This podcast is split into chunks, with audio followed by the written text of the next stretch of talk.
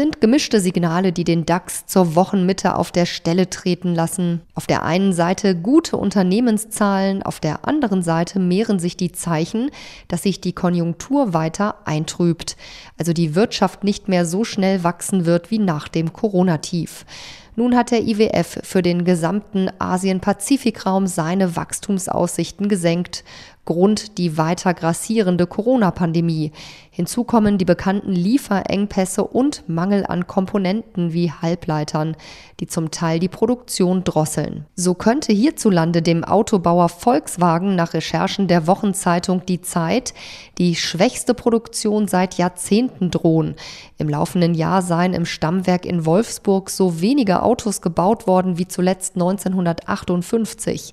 Ein Insider spricht von gerade einmal etwas mehr als 300.000 Fahrzeugen, die in Wolfsburg vom Band gerollt seien. VW-Aktien verlieren zeitweise fast 4% und gehen mit 1,7% Minus aus dem Handel. Schlusslicht sind Papiere der Deutschen Börse, obwohl sie über ihre Tochter die Leipziger Strombörse von den steigenden Energiepreisen profitiert. An der DAX-Spitze Energieversorger RWE mit 1,8% plus und der Darmstädter Pharmakonzern Merck. Die Pharmabranche insgesamt heute im Aufwind.